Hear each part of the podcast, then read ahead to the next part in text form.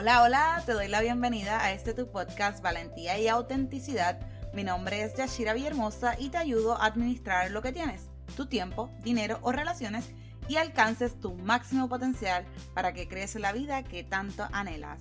Este es el episodio número 16 y estaremos hablando bajo el tema abuso sexual infantil. Y para este tema hemos invitado a Noelia González. Ella es pastora, psicóloga y adoradora. También tiene una especialidad en psicoterapia y vive en Argentina en la ciudad de Formosa junto a su esposo Matías La Rosa y sus dos preciosas niñas Lumila y Zoe. Actualmente son pastores asociados de la iglesia Casa Alfarero y además son coordinadores de la fundación La Casa del Alfarero, de la cual tendrán más detalles al final de la entrevista. Así que, como ven, hoy estoy muy emocionada de tenerte aquí, Noelia, en este programa. Así que el espacio es todo tuyo. Bueno, para mí es una alegría, es un privilegio de parte de Dios poder compartir contigo, Yashira, tu programa tan hermoso, tan especial. He oído varios programas que me han bendecido, que tienen un mensaje de mucha riqueza y estoy segura que, a las personas que lleguen, esto también que vamos a hacer hoy va a ser de mucha, de mucha bendición.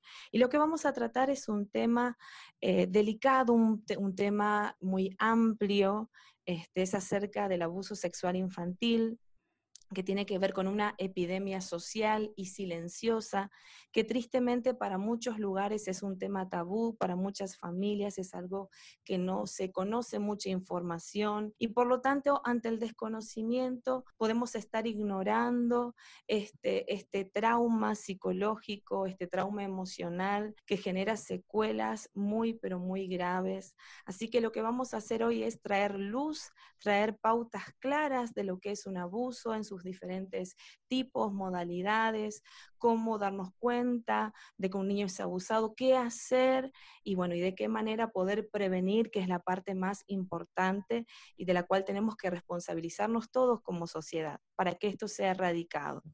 Perfecto, pastor. Entonces podemos comenzar hablando de qué es el abuso sexual como tal. Sí, sí, sí. El abuso sexual infantil tiene que ver con una relación asimétrica de contenido y de actividad sexual. ¿Por qué asimétrica? Porque por un lado está una persona que puede ser un adulto o puede ser y mostrarse eh, en ventaja o superior, ya sea porque es grande en edad o porque es grande en tamaño, en fuerza, y por el otro lado está la víctima. Entonces esta persona, esta agresión sexual lo que va a hacer es tomar a ese niño, a ese menor e involucrarlo en determinadas actividades sexuales para provocarse placer sexual a sí mismo, ¿sí? Entonces es un sometimiento, ¿sí? Es, va a enredando y todo un tejido, un proceso de manipulación que vamos a aprender hoy para capturar a la víctima y para este, lograr su objetivo. Estas eh, personas son personas perversas, psicópatas, para nada son personas enfermas mentales, sino que todo lo que hacen es de forma premeditada, planificada, ¿sí? sin conciencia de culpa ni de vergüenza, que eso también hoy lo vamos a aprender. Quiero decirte algunas estadísticas, Yashira, para poder eh, meternos en el tema. Perfecto, me eh, encantan los números, pastora, porque aquí hay un asunto eh, que muchas veces porque no lo entendemos y no nos toca a nosotros, eh, nos hacemos como que de vista larga, eso no está pasando. Y cuando podemos ver las cosas en términos de números, es como que, oh, wow, sí, esto es real esto es real, esto es real y los números, las estadísticas también vienen a poder desmantelar muchas veces esos mitos que tenemos en la mente de que esto no ocurre, de que esto no es tan así o de que esto no me va a pasar o no puede pasar este, en mi familia. Entonces, la UNICEF eh, da estas estadísticas, estos números para tener en cuenta. Un niño es abusado cada 15 segundos un niño es abusado cada 15 segundos. Cuatro niños por minuto. Así que en una hora, 228 niños son abusados. Eso es tremendo, eso es terrible. otra estadística que, que, anuncia la UNICEF es tres niños de cada diez, puede ser tanto del sexo femenino o masculino, son abusados antes de llegar a su adolescencia. Es decir, tienen algún tipo de experiencia de abuso sexual, que ahora vamos a ver que no todos los abusos tienen que ver con una violación propiamente dicha. Entonces, tres de cada diez niños, eso es terrible, eso es muy fuerte, ¿sí? Entonces, en el 90% de los casos de abuso sexual, el niño conoce a su abusador, conoce a su agresor. ¿Por qué? Porque en el 90% de los casos ocurre en el ámbito intrafamiliar o cercano al niño. No, eso quiere decir que, que, no es de afuera como tal, que a veces nosotros somos demasiado confiados y no para que seamos ahora demasiado desconfiados, pero que sí podamos estar atentos a esta información que tú nos tienes que dar. Así es, e, esa es la idea, no generar miedo ni de repente estar desconfiando de todo el mundo, pero sí tomar conciencia y prestar atención, prestar atención eh, a quién dejamos cuidando a nuestros hijos, con quiénes están, en qué casa eh, quedan a jugar con sus amiguitos y demás. Teniendo en cuenta los distintos tipos de abuso, Yashira, está el abuso con contacto físico, que es el aquel con penetración, la violación propiamente dicha, ¿sí? Es con acceso carnal, digamos. También está el froterismo, eh, esas distintas formas de manoseo, como se dice, o también masturbación. Esos son los eh, abusos con contacto físico. Pero también están aquellos que es sin contacto físico. ¿Y cuáles son? Por ejemplo, el mostrarle material pornográfico al niño. ¿Sí? Ya sea desde el Internet, el celular, la computadora, el exhibicionismo, estos perversos, eh, pederastas, eh, les genera placer eh, mostrarse desnudos, de repente buscar la oportunidad para mostrar su genital, ¿sí? mostrarse ellos mismos, exhibirse.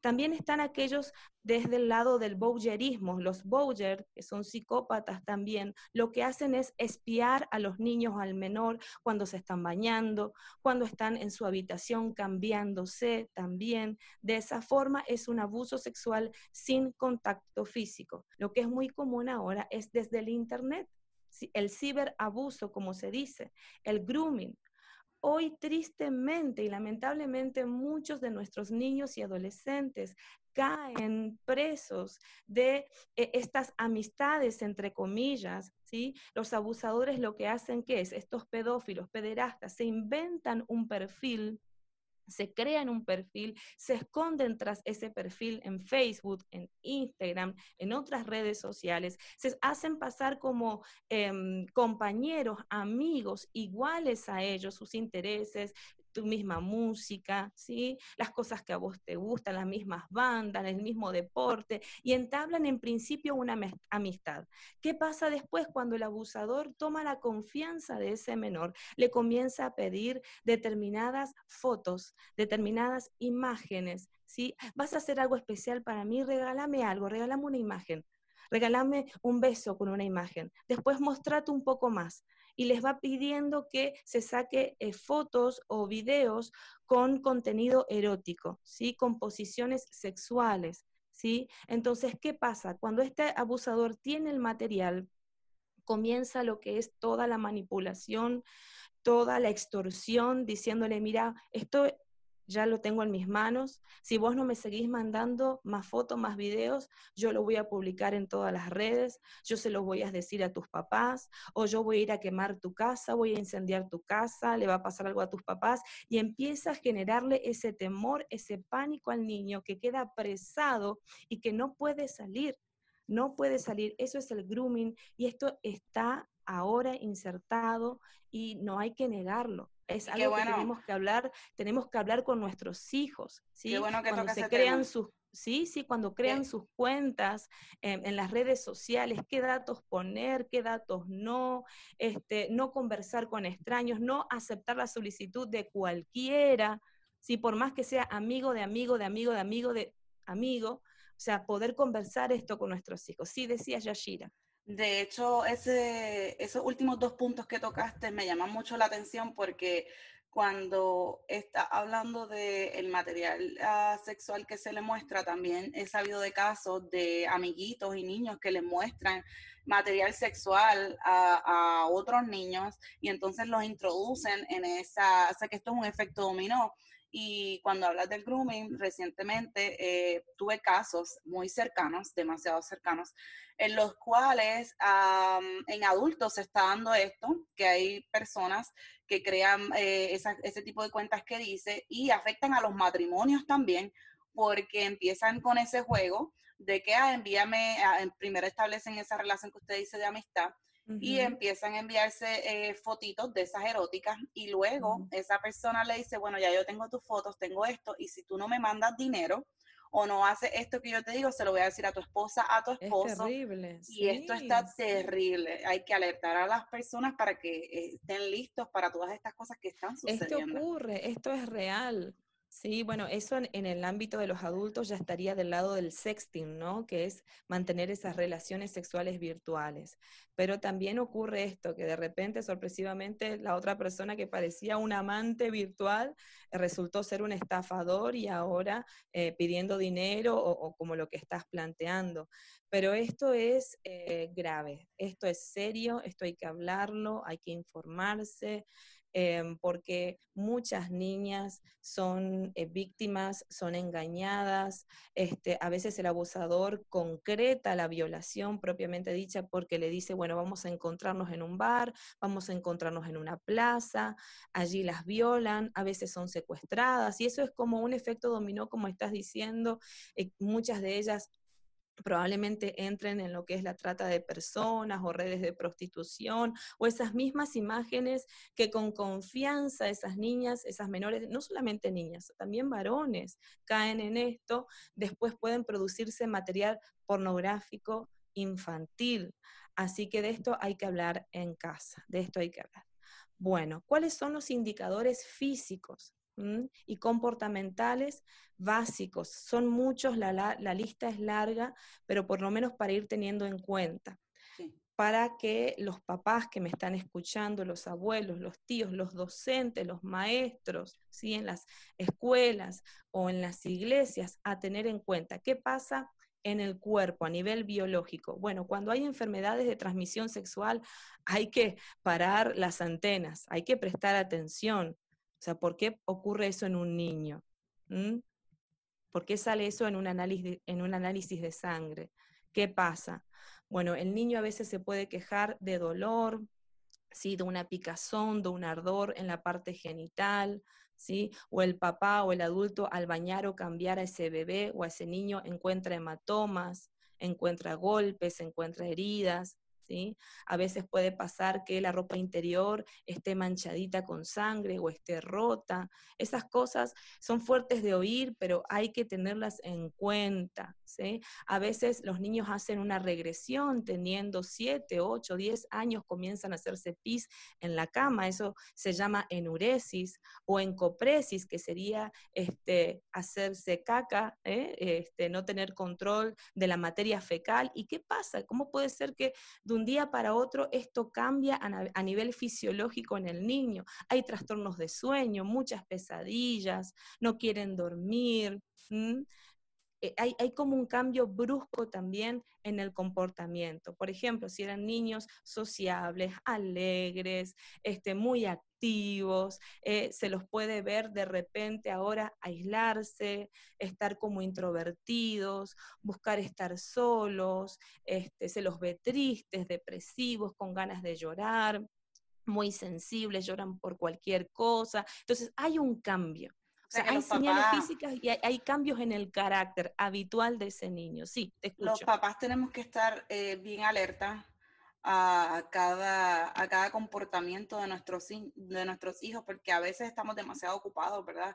En tantas cosas que hay que hacer en el día a día y no prestamos atención a pequeñas señales. Y lo digo porque, porque es real, porque aún ahora que estamos en el medio de la pandemia, que parece que, que no estaríamos haciendo nada, pueden pasar más cosas porque hay gente, eh, estamos más encerrados, o sea, hay que estar más pendiente ahora mismito de, de todo lo que está pasando. Totalmente, totalmente, sí. De repente ese niño que amaba tanto a un abuelo o a un tío, ahora no lo puede ver, ahora no quiere acercarse, ahora no quiere frecuentar en esa casa. Bueno, prestar atención, preguntar por qué, por qué no quieres ver a ese familiar? ¿Por qué no querés volver a la casa de los abuelos, por ejemplo? Si hay como un rechazo repentino a esa figura que antes era muy querida, antes era idealizada quizás. Otra cuestión que se ve muchísimo en el consultorio, en adolescentes, en púberes, son autolesiones. Comienzan a cortarse los brazos, marcarse, ¿sí? Algunas arrancan el cabello, las pestañas, las cejas, como un intento de agredirse a sí misma, como un intento de castigarse por lo que están pasando. Esto se ve muchísimo, muchísimo, muchísimo. Este, otra cuestión es que les despierta todos los, todos los temas relacionados a la sexualidad. Son niños que se hipersexualizan, decimos. O sea, pierden su inocencia. Entonces, eh, si hay algún chiste, lo relacionan una broma con eh, contenido sexual. Eh, algún dibujo, alguna película, o de repente tienen comportamientos seductores ante los adultos. También hay conductas masturbatorias, eso de la forma más sorprendentes e increíbles que te puedas imaginar. Una vez una mamá, me acordé de muchos años, me decía, no entiendo por qué, pero a mi nena le encanta colgarse de la cortina de la ventana y subir y bajar como un mono. Y, esa mamá me hablaba asustada porque podía pasar horas enteras haciendo eso y yo digo, mamá, ¿te das cuenta que tu hija se está masturbando con eso? O sea, está sintiendo algo por eso. ¿Sí? Entonces, e, esas conductas extrañas y después resultó que sí, que esa nenita había sido abusada por un vecino, un adolescente que vivía al lado de su casa. Entonces, estas señales hay que tener en cuenta.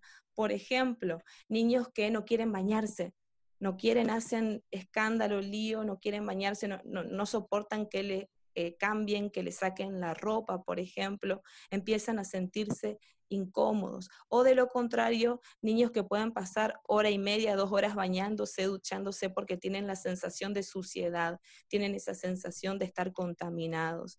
Y así, bueno, la lista es larga también de cuestiones emocionales que, podemos ver después como, como secuelas. ¿Y cómo nosotros podemos como padre, cuando eh, una vez tenemos alguna sospecha, qué podemos ir haciendo? ¿Qué podemos ir haciendo? Muy bien. Este, la información es fundamental, ¿sí? El tema de la prevención. O sea, a nuestros hijos desde niños, desde el preescolar, desde que van al jardín, a la guardería, hay que decirles que ellos son importantes, que su cuerpo es valioso, que es el tesoro más hermoso que Dios les dio. A los varones decirles Dios te dio el regalo de ser varón, a las nenas Dios te dio el regalo de ser mujer y nadie puede alterar, lastimar tu cuerpo. El cuerpo que Dios te dio es tuyo y vos lo tenés que cuidar, lo tenés que proteger. ¿Y qué, ¿cómo, hacemos? ¿Qué le enseñamos a nuestros hijos? Bueno, le enseñamos que eh, hay partes privadas y hay partes públicas. Hay partes de nuestro cuerpo que las podemos mostrar sin problemas, nuestros brazos, nuestras, nuestros pies, nuestras piernas cuando vamos a la playa, cuando nos metemos al mar, por ejemplo, nos ponemos este, una, una malla ¿eh? o una bikini, no sé cómo se dirá allá en, en Estados Unidos, este, bueno, la ropa de, lo que es eh, la playa, eh, pero ¿qué pasa? Se cubre y se tapa qué cosa? Las partes privadas, las partes íntimas, nuestros genitales. Ese lugar nadie puede ver, ese lugar nadie puede tocar, nadie puede jugar con las partes privadas, ¿sí? Ni aún hacer cosquillitas. Nadie puede tocar mi cuerpo, ni nadie me puede obligar a tocar el cuerpo de otro.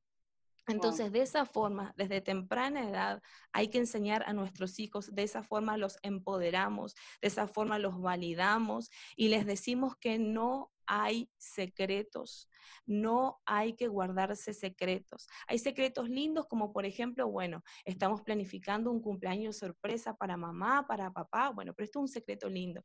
Pero todo aquello que te haga sentir mal, todo aquello que te dé ganas de llorar, que te haga sentir incómodo, nervioso, no importa si es el abuelo, el tío, el primo, el vecino y la persona más buena, no hay secretos hay que hablarlo, me lo tenés que decir, me, lo tenés que contar, si en el caso de las mamás o los papás que estemos hablando con nuestros hijos.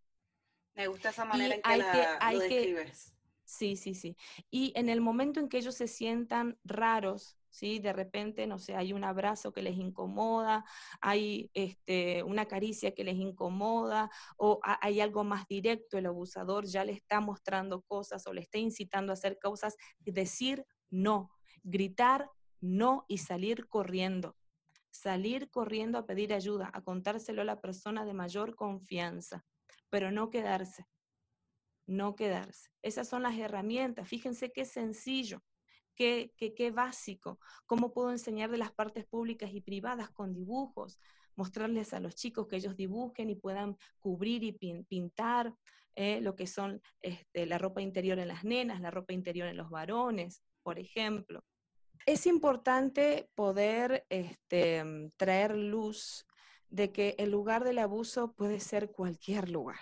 Decíamos al principio que las estadísticas revelan que el mayor grado y nivel de abusos ocurren en el ámbito intrafamiliar o más cercano del niño. Por lo tanto, puede aparecer en las escuelas, en las instituciones educativas, en los colegios, en los clubes, puede ocurrir también en las plazas, puede ocurrir tristemente en los templos, todo lugar donde estas personas tengan la posibilidad de meterse, de disfrazarse, de engañar, y capturar a su víctima es oportunidad para que haya un abuso. Por eso es tan importante tener prevenidos y empoderados a nuestros hijos. ¿Nos podría decir de qué manera se produce el abuso sexual? Bueno, hay todo un tejido de manipulación. Lo que te estaba diciendo al principio, este eh, hombre o mujer, en la mayoría de los casos son hombres, lo que hacen es seleccionar a su víctima, ¿sí? ya sea a algunos pedófilos les atraen más los niños eh, menores, más chiquitos, otros los púberes, otros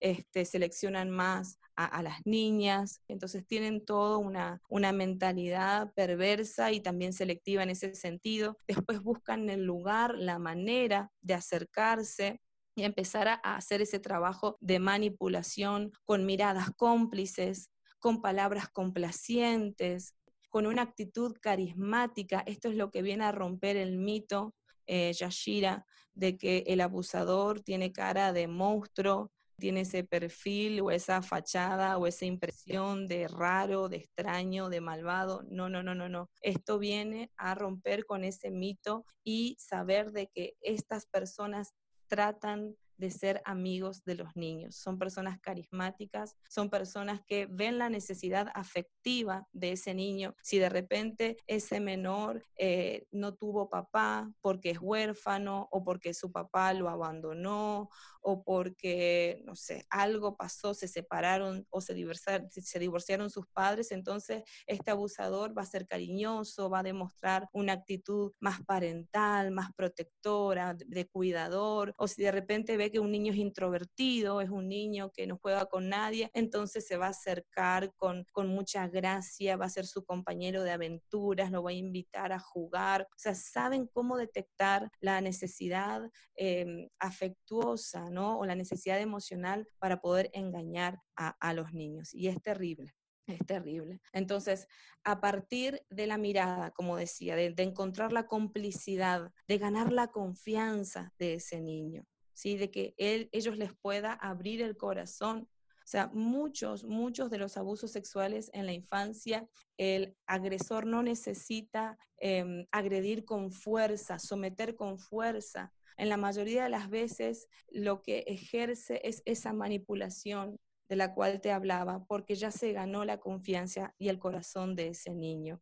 Eso es terrible porque lo va capturando y lo va bloqueando en su capacidad de asertividad y en su capacidad de, libertad. Usan mucho el lenguaje, esto que yo te decía, son muy afectuosos y te quiero y qué bueno, y, lo empiezan a validar en cosas que son buenas. Si ese niño tiene baja autoestima, entonces empiezan a elogiarlo con palabras bonitas. Otra cosa que hacen es un trabajo, es un proceso de, de hormigas, decimos en Argentina, de pequeñas cosas. Cuando va ganando su confianza, esas esos abrazos o ese cariño o ese beso que al principio parecía ser algo tierno, algo lindo para el niño, después comienza a tener un contenido sexual y ese nene se siente raro, se siente extraño, esas caricias ya le comienza a poner nervioso, no sabe por qué, pero sienten miedo, quieren salir o rechazan o les da asco, ¿por qué? Porque ese abusador ya está tocando más profundamente, ya está estimulando genitalmente, ya lo está de alguna manera adiestrando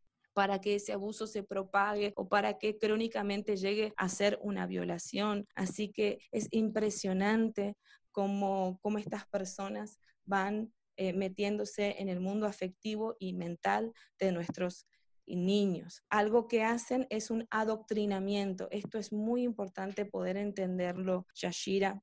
Hacen creer al niño que ellos son responsables de lo que están viviendo. Esto es terrible. Esto quiere decir que de alguna manera también están trabajando a nivel psicológico en la mente y entonces no, no tan solo ya están abusando de ellos físicamente, sino a nivel psicológico, lo cual empeora la situación. Claro, claro, claro, claro. Entonces comienzan a decirles, por ejemplo, frases como esta, vos sos responsable de lo que te estoy haciendo, vos me provocaste, vos me sedujiste, esto lo hacen todos los papás con sus hijos, es una muestra de amor, es algo normal, personas que se quieren lo hacen.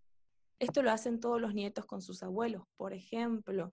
Entonces los van metiendo en esa red de manipulación, de presión, y ellos eh, terminan creyendo porque el niño cree. El niño en su inocencia cree. Y después está eh, ese sentimiento terrible de culpa, de angustia por la que va a, sentir y vivir toda su vida, que después vamos a hablar de, ese tema. Entonces ya hemos hablado de qué es el abuso, cuáles son los tipos, señales físicas, conductuales, dónde ocurren, de qué manera y cuál es ese perfil del abusador, los cuales rompen muchos de nuestros paradigmas. ¿Qué otra cosa nos puedes decir acerca del abuso sexual en niños? Bueno, el, pedófilo y el pederasta, como dije en un principio, no es un enfermo mental, no es un retrasado mental para nada. Son psicópatas, son perversos. Ellos disfrutan ver sufrir a su víctima. A ellos les genera placer el someterlos, el torturarlos, el verlos sufrir a sus víctimas. Es un acto completamente consciente y voluntario. Nunca, pero nunca créanme, nunca sienten culpa ni vergüenza por lo que hacen.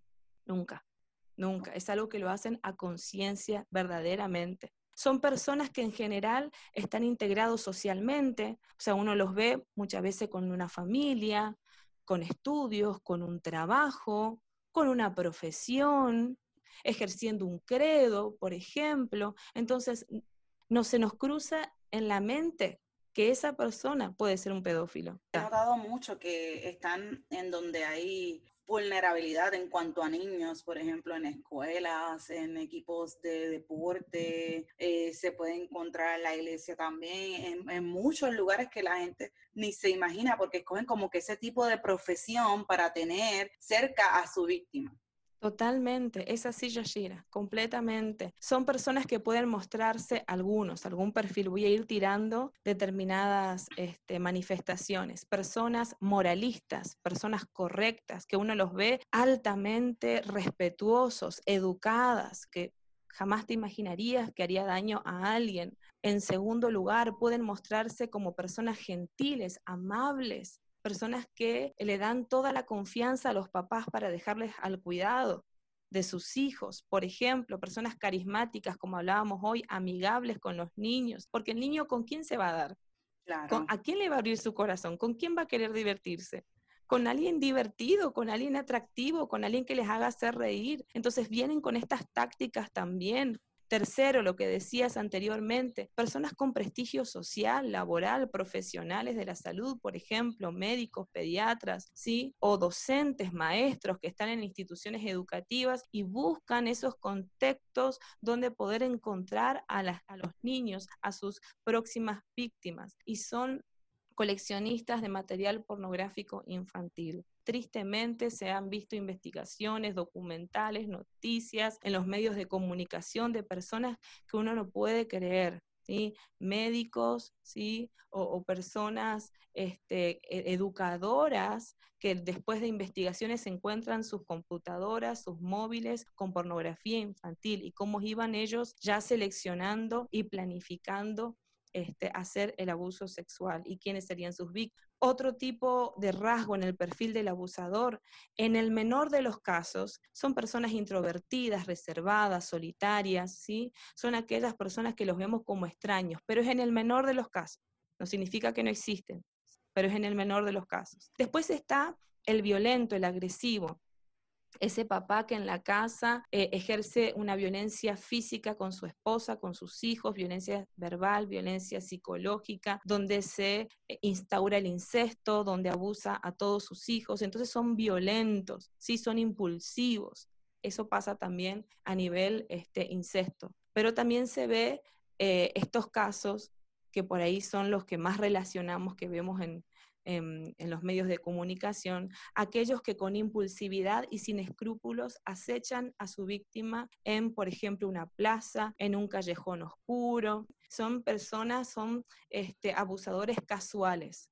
Están los crónicos que van haciendo todo este proceso, este trabajito que eh, nadie se entere en la familia o en el... Después están los eh, casuales. Que de vez en cuando. Eso mismo. Pero hay algo que saber y entender y hoy informarnos que estas personas son planificadoras. Ellos arman su estrategia sin levantar sospechas y les puede llevar meses y años poder acercarse a la víctima. Muchos de ellos eligen a la mujer ideal, que tengan hijitos. O sea que también son personas pacientes. Sí, sí, sí, sí programan y planifican. Es terrible. Wow. Bueno, ¿qué ocurre cuando un niño es abusado? ¿Qué ocurre en su corazoncito o en su psiquis o en su mente? ¿Nos podías hablar un poco acerca de eso? Bueno, Yashira, ¿qué pasa con los niños? Por todo este tejido de manipulación y extorsión, de amenazas, este niño entra en un pacto de silencio. Este niño se siente responsable, se siente culpable de lo que le pasó porque le han hecho creer eso, le han hecho sentir eso. Entonces, tiene miedo a contar porque algo malo le puede suceder a sus hermanitos. Por ejemplo, he oído pacientes, personas que, tuve que ministrar, que me han dicho, no podía contárselo a mamá porque mi padrastro me decía que podía usar a mis hermanos o que iba a matar a mi mamá o que iba a incendiar la casa. Terribles. Entonces, hacen ese pacto de silencio o creen, por ejemplo, nadie me va a creer, eso me lo han dicho infinitas veces, nadie me lo va a creer, nadie este, me va a apoyar, ¿quién me va a escuchar? Y uno no puede entender, pero ¿por qué pensaste eso? No sé, sentía que nadie me iba, me iba a creer. En ese punto en el que mencionas el pacto de silencio, he escuchado víctimas que preciso han decidido hacer silencio por el hecho de que no le crean, es uno de ellos, pero también aquellas que han sido valientes y han dicho lo que ha sucedido. En algunas de las ocasiones lo que se ha presentado es una situación muy difícil de enfrentar porque en vez de ellas poder recibir el apoyo que necesitan en ese momento, lo que pueden hacer es juzgarlas y pasarlas por un proceso a esas víctimas más difícil del que ya pasaron. Y eso pasa porque muchas veces las personas obviamente no tienen las herramientas o no saben cómo manejar la situación, pero la víctima entonces entra en un periodo más difícil aún de superar eso. Entonces por eso es que muchas he visto que dicen, pues me voy a callar, o es que las silencian también. Y preciso eso es lo que queremos en este podcast, ¿verdad? Orientar a las personas para que puedan ayudar mejor y podamos enfrentar esta situación con las herramientas que necesitamos. Que siempre es importante que busquemos la ayuda en los lugares correctos. Tal cual, tal cual. Y eso se ve mucho también en esas madres negadoras, en esas madres que no quieren ver la realidad, que no quieren aceptar la realidad, que el abuso está delante de sus ojos, delante de sus narices, están en la cocina preparando el almuerzo y el abusador está con su hijo en el baño, en la otra habitación, y están anestesiadas, están cegadas. muchas veces, en la mayoría de los casos, cuando uno indaga y hace las entrevistas con esa mamá, terminan contando y abriendo su corazón por primera vez que ellas en su infancia o en su adolescencia fueron víctimas de abuso sexual de algún tipo. De algún tipo. Entonces, de alguna manera, ese dolor, ese recuerdo, ese trauma reprimido generó esa anestesia esa anestesia emocional la paralizó y no pueden verlo. O si se lo dicen, no, no lo creen, no debe ser un sueño, debe ser una fantasía, debe ser algo que te estás imaginando. Y eso es terrible. Eso hace que ese niño no vuelva a hablar, como decías, y que se cronifique ese abuso por muchos años, por muchos años. ¿Qué sentimientos tienen estos niños? Pánico, terror, mucho miedo. Es un temor que les paraliza, ellos sienten que no pueden huir de esa situación. En ese momento no pueden huir, quedan duros, quedan tensos. Me lo han dicho, créanme que es cierto. Dicen, no, no, no sabía qué hacer, no sabía qué decir, no podía ni gritar, no pude, no pude salir a correr. Entonces quedan paralizados, pero ese temor se acrecienta y sigue de por vida. Si no se sana, si eso no, no, no puede tratarse, este, a la larga se ven trastornos de ansiedad, en trastornos del sueño, en depresiones, bueno, en muchas cosas que después vamos a hablar en cuanto a secuelas emocionales, pero el sentimiento es de pánico, de temor, de angustia, de culpa. Esto que te decía hoy, se sienten responsables, creen que les han provocado al abusador o piensan, y, y, es como que se enojan con ellos mismos y dicen, ¿por qué no? Dije que no, ¿Por qué no salí corriendo? ¿Por qué no pude oír? ¿Por qué no pude gritar? Entonces sienten culpa. Muchos de ellos tienen resignación por los reiterados abusos, porque no se sintió escuchado, porque no se sintió creído, porque no se sintió comprendido y ayudado. Entonces se ahogan en una desesperanza y dicen, ya está, ¿qué voy a hacer? si mamá no me creó, si mi abuela no me creó, si, si nadie me entendió, entonces se resignan a tener una vida con este tormento. Algo muy característico también que se ve en esos niños es que se retractan a veces. Es cuando hablan y empiezan a contar y, y, ese adulto se asusta o ese adulto hace un escándalo y no puedo creer y qué pasó y, y cuenta todo el mundo. Entonces ese niño se inhibe y muchas veces por temor empieza a retractarse y es como que se empieza a contradecir en su discurso. Dice, bueno, la verdad que no sé si era tan así, no sé si me imaginé o si soñé, no sé si realmente esto fue verdad o no, pero es por las constantes amenazas que tiene de su agresor, de su abusador. Porque a veces esos niños se ponen a pensar, ¿y si no me creen? ¿Y si tengo que volver a vivir eh, con esta persona y me hace algo peor?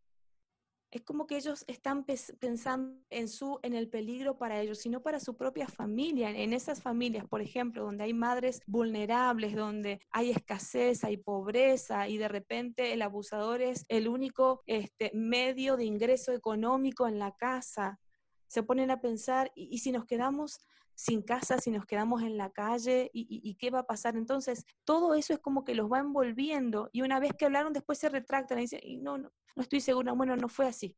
Eso es un mecanismo de defensa. Para los psicólogos, nosotros sabemos que cuando eso ocurre en el niño, o que después de un tratamiento y van a juicio y delante del juez dice otra cosa, sabemos que es un mecanismo de defensa y que lo que está haciendo en realidad está certificando y está validando el abuso. Entonces hay que creer a los niños, porque los niños no pueden inventar esto. ¿sí? Y cuando son, mucho, mucho más cuando son pequeños, su mente, su capacidad eh, psicológica, evolutiva, fisiológica, no está preparada para imaginarse, para crear, para inventar una relación sexual. Es imposible. Entonces, algo pasó con ese niño. Alguien hizo algo con ese niño o le mostró determinado contenido a ese niño. Otra de las em, características del perfil de un niño abusado es la identificación con el agresor. Es esto que pasa cuando un niño abusa a otro niño. Un adolescente, un primo abusa a su primita o un hermano mayor a su hermanita o a su hermanito. ¿Qué pasa? ¿Por qué? Bueno, hay una identificación con el agresor y en psicología esto llamamos como este abuso reactivo porque ese, niño también ha sido víctima en el pasado o en el presente actualmente, probablemente con un abuso crónico. Entonces lo que hace es repetir con otro menor, con otro niño. Y otra de las cosas que puede ocurrir también es la represión, como el olvido del trauma. ¿sí? Son esas personas que este, ha sido tan fuerte el dolor, la angustia, la experiencia de terror, de pánico, del abuso, que lo han reprimido, que no se acuerdan es como que tienen que hacer un esfuerzo muy, muy, muy grande para acordarse, pero en realidad algunos es como que tienen baches, lagunas este, en la memoria y no pueden recordar franjas de su vida, qué sé yo, de 3 a 5 años, no me acuerdo nada, te dice una persona. ¿Sí? O de 15 a 17 no me acuerdo nada. Y si uno comienza a indagar, investigar con esa persona, el abuso ocurrió en esa época de su vida. Entonces, eh, el dolor está, el recuerdo a veces se puede reprimir, pero el afecto, todo el contenido emocional de angustia, de temor, de pánico, de desesperanza, de culpa, eso, eso aparece, aparece en los sueños, aparece con pesadillas, aparece con crisis de angustia, con ataques de pánico, aparece después en este, jovencitos, jovencitas que este, se deprimen, que entran en una profunda depresión, que se autolesionan, se lanzan a mm, conductas delictivas o también al consumo de sustancias para poder aplacar, para poder ahogar ese dolor, esa angustia del recuerdo de ese tormento. Entonces, a corto y a largo plazo hay secuelas, secuelas fuertes, secuelas profundas, secuelas que, que se puede prevenir informando, cuidando a nuestros hijos, a nuestros menores. ¿Qué hacemos cuando un niño nos dice o nos informa que ha sido abusado o tiene alguna preocupación o viene muy calladito y lo vemos así como raro? ¿De qué manera podemos ser asertivos? Bien, lo que tenemos que hacer en primera instancia es creer, siempre creer el discurso del niño cómo él nos pueda manifestar, ya sea con el habla, con su corto lenguaje verbal, porque es un niño muy pequeñito, o con gráficos, con dibujos, o si hay juegos que eh, eh, de repente nos parecen extraños, juegos con muñecos o representan actividades sexual, comenzar a, preguntarles y decir, eh, ¿podés confiar en mí? ¿Podés contarme? ¿Qué te pasó? ¿Hay algo que te pone incómodo? ¿Hay alguna situación en la que te hace sentir triste, que te, hace, que te pone mal, que te hace sentir mal. Y cuando ellos pueden hablar y contar, yo tengo que creer su relato. Yo tengo que validar su relato y decirle, vos sos un valiente por contarme esto. Yo te felicito, brindarle seguridad, brindarle contención, que ellos puedan tener esa confianza y la tranquilidad de seguir abriendo el corazón y poder seguir hablando del suceso otra cosa muy importante, Yoshira, es decirle que ellos no son culpables de lo que le pasó. No sos culpable de lo que te pasó. Has sido una víctima. Esto es algo que han hecho con vos, esto es un delito, es un delito penal, esto no se debe hacer, esto es incorrecto, esto es dañino y vos no sos culpable, vos no sos responsable en esos momentos uno como adulto tiene que tratar de sacar esa fuerza, ¿sí? Y de donde no tenemos para poder mostrarnos lo, más calmados y tranquilos posibles. Tratar de no indagar en detalles, más cuando es la primera vez que habla ese niño, no comenzar a, este, a, decirle tantas preguntas y cómo fue y dónde fue y quién fue y cuántas veces fueron, porque eso puede hacer que el niño se cierre, se intimide otra cosa, debo cuidarlo, debo protegerlo, debo evitar a que este niño vuelva a tener contacto con el abusador para poder eh, protegerlo de próximas amenazas, de próximos ataques. Por lo tanto, yo tengo que informar a la familia, sí o sí. Si yo soy un vecino, si yo soy un maestro, si soy un líder en la iglesia, en la escuela dominical y este niño confío en mí, yo tengo que informar a la familia. Es mi deber hacerlo. Jamás, pero jamás tenemos que hacer careos con el abusador. Nunca. Decir, a ver, a ver, a ver, yo quiero confirmar si lo que me estás diciendo es cierto. Tráemelo a fulano, sentámelo acá. ¿Es cierto que vos le hiciste tal y tal cosa? ¿Es cierto? Por Dios, eso no se hace, eso es terrible. Eso es terrible, eso agrava, agrava el cuadro, agrava el daño, el trauma emocional en ese niño. Y el abusador nunca te va a decir, sí, este, yo lo hice, es cierto. Claro. Jamás Acuérdense de que es un psicópata y es un gran engañador y manipulador. Va a decir, no, esto es mentira, pero ¿cómo le voy a hacer esto a tu hijo? Pero jamás se me hubiese pasado por la cabeza esta aberración. Entonces, no hacer careos. Y por último, denunciar. Siempre hay que denunciar para detener el abuso, ¿sí? para proteger a ese niño y para evitar próximos abusos, no solo a ese niño, sino a otros. Porque sepan, sepan que el psicópata, el pederasta, siempre reincide en ese delito, siempre reincide en ese acto perverso. Entonces, cada uno desde su nación, desde su estado, tendrá este, los lugares, ¿sí? las comisarías, la policía, los lugares del juzgado de menores, cada este, eh, el lugar, ¿no? Cada ciudad tiene su jurisdicción, su reglamento, hay líneas telefónicas en que uno puede llamar gratuitamente sin decir este, su nombre, o si uno lo dice, hay que hacerse cargo, hay que hacerse responsable, es decir, acá al lado de mi casa ocurre esto, hay, niños que están siendo abusados o que están siendo golpeados. Entonces, esto es un compromiso de todos, esto es un compromiso social y esto eh, hay que hablarlo, hay que sacarlo a luz, porque si no va creciendo y va matando la inocencia de muchos niños. Y eso me parece eh, genial, pastora, que esté hablando sobre este punto de denunciarlo, porque a veces no nos damos cuenta que el abrir la boca puede detener el daño y, y de alguna manera es nuestro deber cuando callamos estamos siendo parte del problema y muchas veces callamos por diferentes razones, ya sea por ignorancia, por miedo, por lo que sea, pero es necesario que, saquemos esa parte valiente de nosotros y, aprendamos lo que es lo incorrecto y qué es lo correcto. Y que en ese momento nosotros decidamos hacer lo correcto, que es defender la vida de esa persona, ¿verdad? De la manera adecuada, no enfrentándolo como usted nos, acaba de, enseñar, no es llamando a, esa, a ese psicópata o a esa persona que está haciendo el daño, sino yendo a las autoridades eh, correspondientes para que ellos se encarguen de lo que tienen que hacer y seguir persistiendo, porque a veces pasa en muchos casos que hay casos que no terminan en nada porque nos hemos rendido. Y es importante que nosotros podamos tener esa persistencia y esa lucha en poder seguir y continuar, porque a la medida que nosotros podamos eh, ser ese vehículo, esa persona que habla, que dice, eh, podemos salvar no una vida, muchas más vidas. Y a veces ni nos damos cuenta porque el callar sigue perpetuando por generaciones y generaciones y generaciones y lo que estamos es dañando. A, nivel espiritual, pastora, yo no sé si nos quiere compartir algo.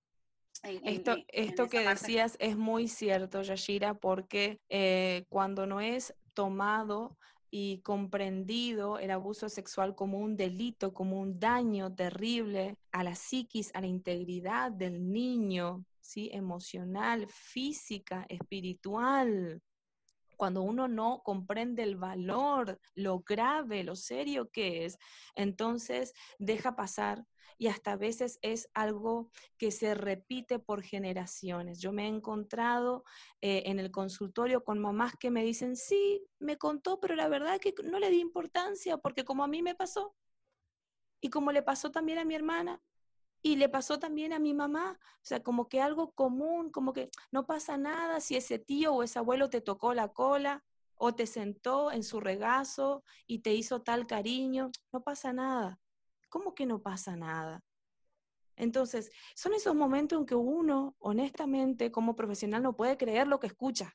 Y ese, y esa, concretamente me acuerdo de este caso, que es actual, que estoy atendiendo, esa nena contó una vez de un abuso y le volvió a pasar otra cosa. Y yo le dije, ¿y esto qué te pasó? ¿Le contaste a tu mamá? No, ¿para qué si no me va a creer? ¿Para qué? Si ya no hizo nada.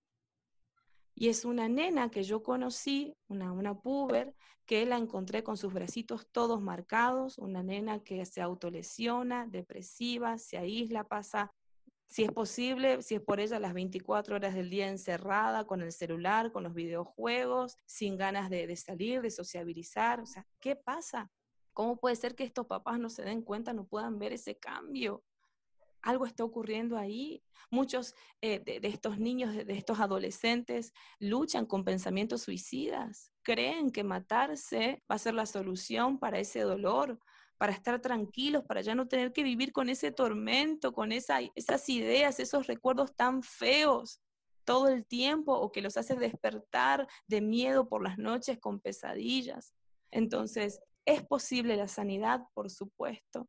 ¿Es posible este, la resiliencia? Por supuesto que sí. Y cuánto más teniendo a Jesús en nuestras vidas. Cuánto más contando con su intervención sobrenatural, con ese amor sobrenatural. Yo quiero leerte en el libro de Lucas capítulo 4, versículo 18. Jesús dijo, el Espíritu del Señor está sobre mí y él me ungió para dar buenas noticias a los pobres. Él me envió a sanar a los quebrantados de corazón, a pregonar libertad a los cautivos y dar vista a los ciegos, a poner en libertad a los oprimidos y a predicar el año agradable del Señor. Y este es el mensaje que quiero dar a todas aquellas personas que han sido víctimas de abuso o madres o padres que han tenido a sus hijos en esta situación, en este dolor, en este trauma tan fuerte hay esperanza.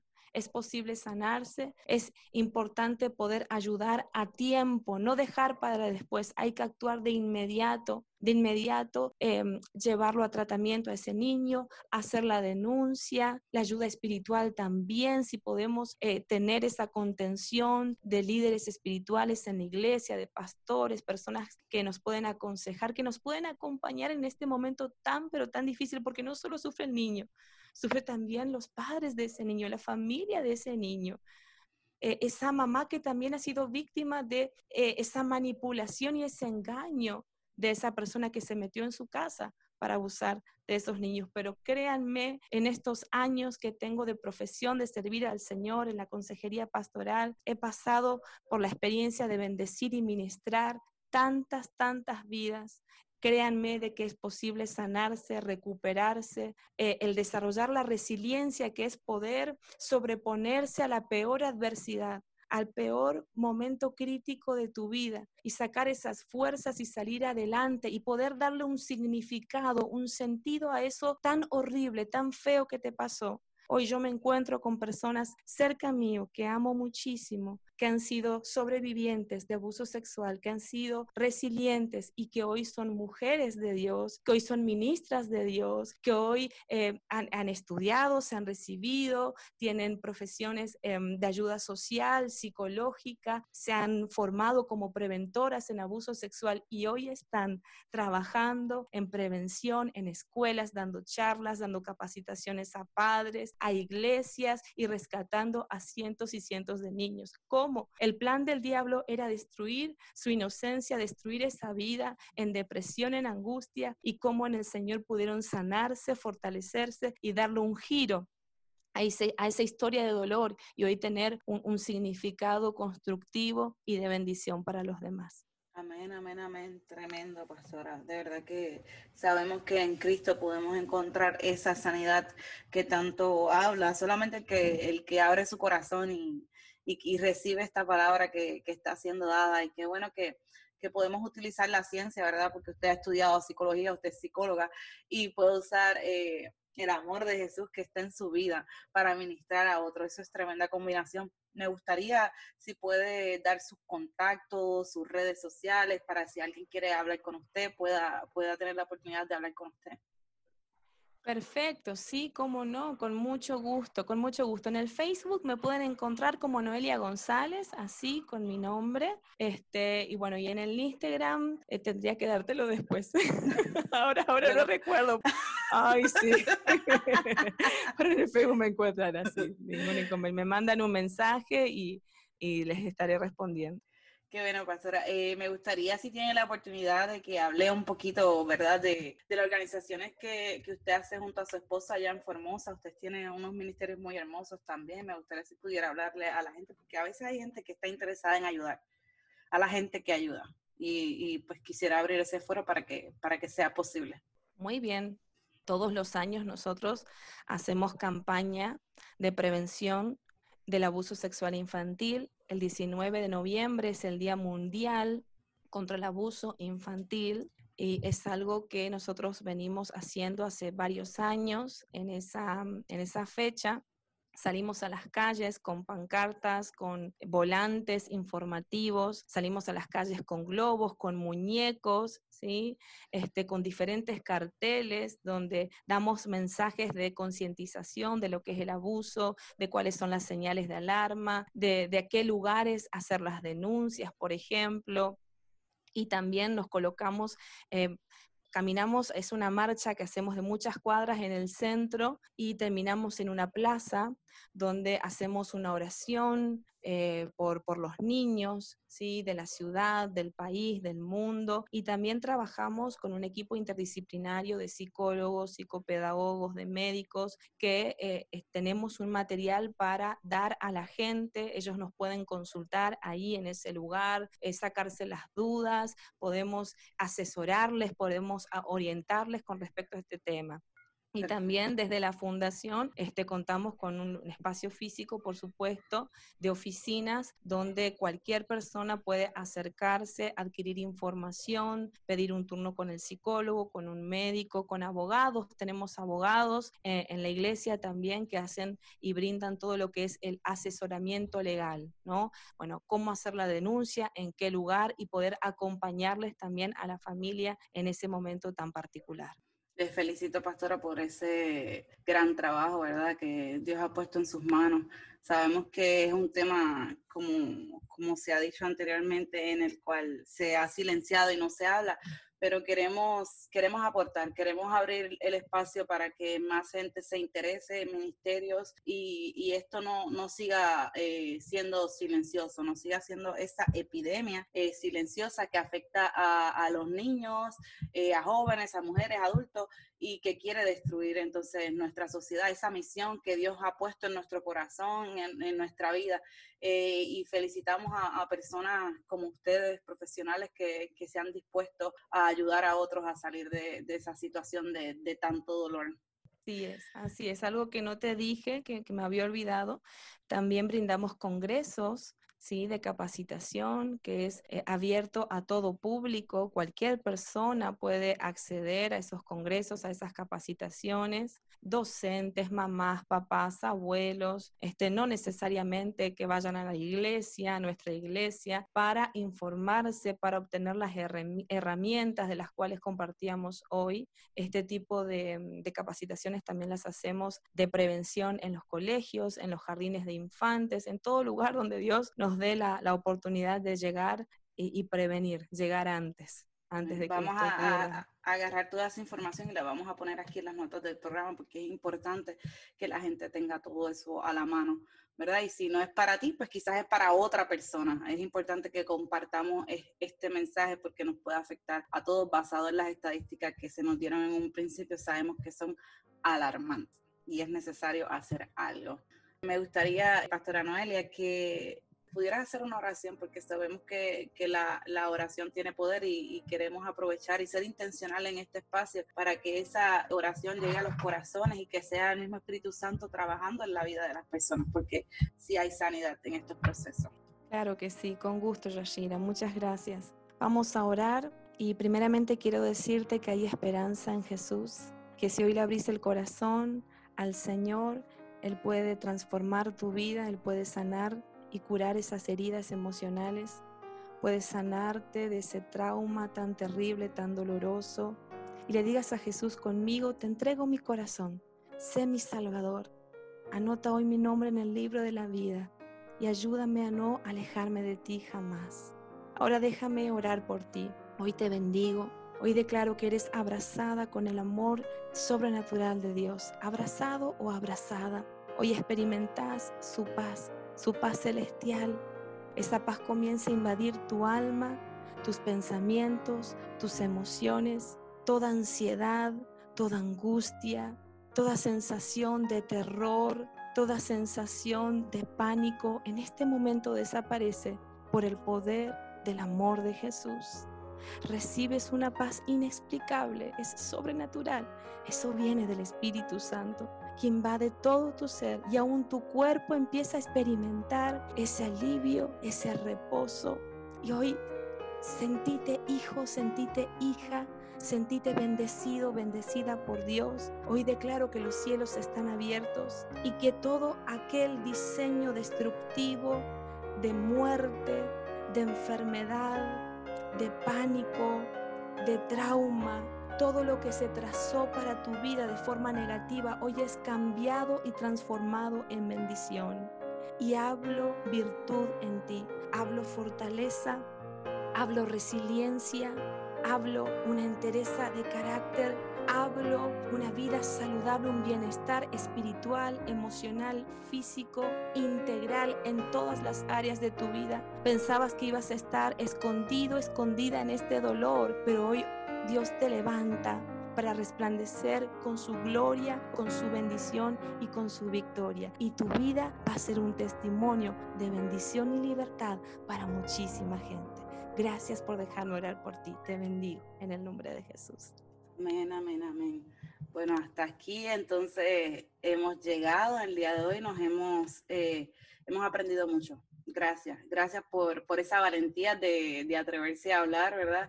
Eh, yo sé que esto no es un episodio usual, pero sí es algo que, que, quería hacer, está en mi corazón y pues por ahí vamos a seguir. Como Dios nos vaya dirigiendo, eh, vamos a seguir haciendo contenido que, que haya que hacer. Gracias por la confianza, gracias por la invitación y disfruté muchísimo este tiempo contigo, Yashira. Te mando un abrazo. un abrazo.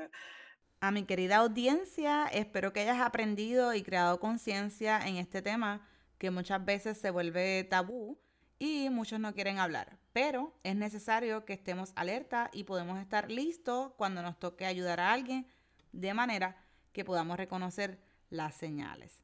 En las notas del programa te dejo los datos acerca de la Fundación Casa del Alfarero por si quieres ayudar y cómo contactar a la pastora y psicóloga Noelia González.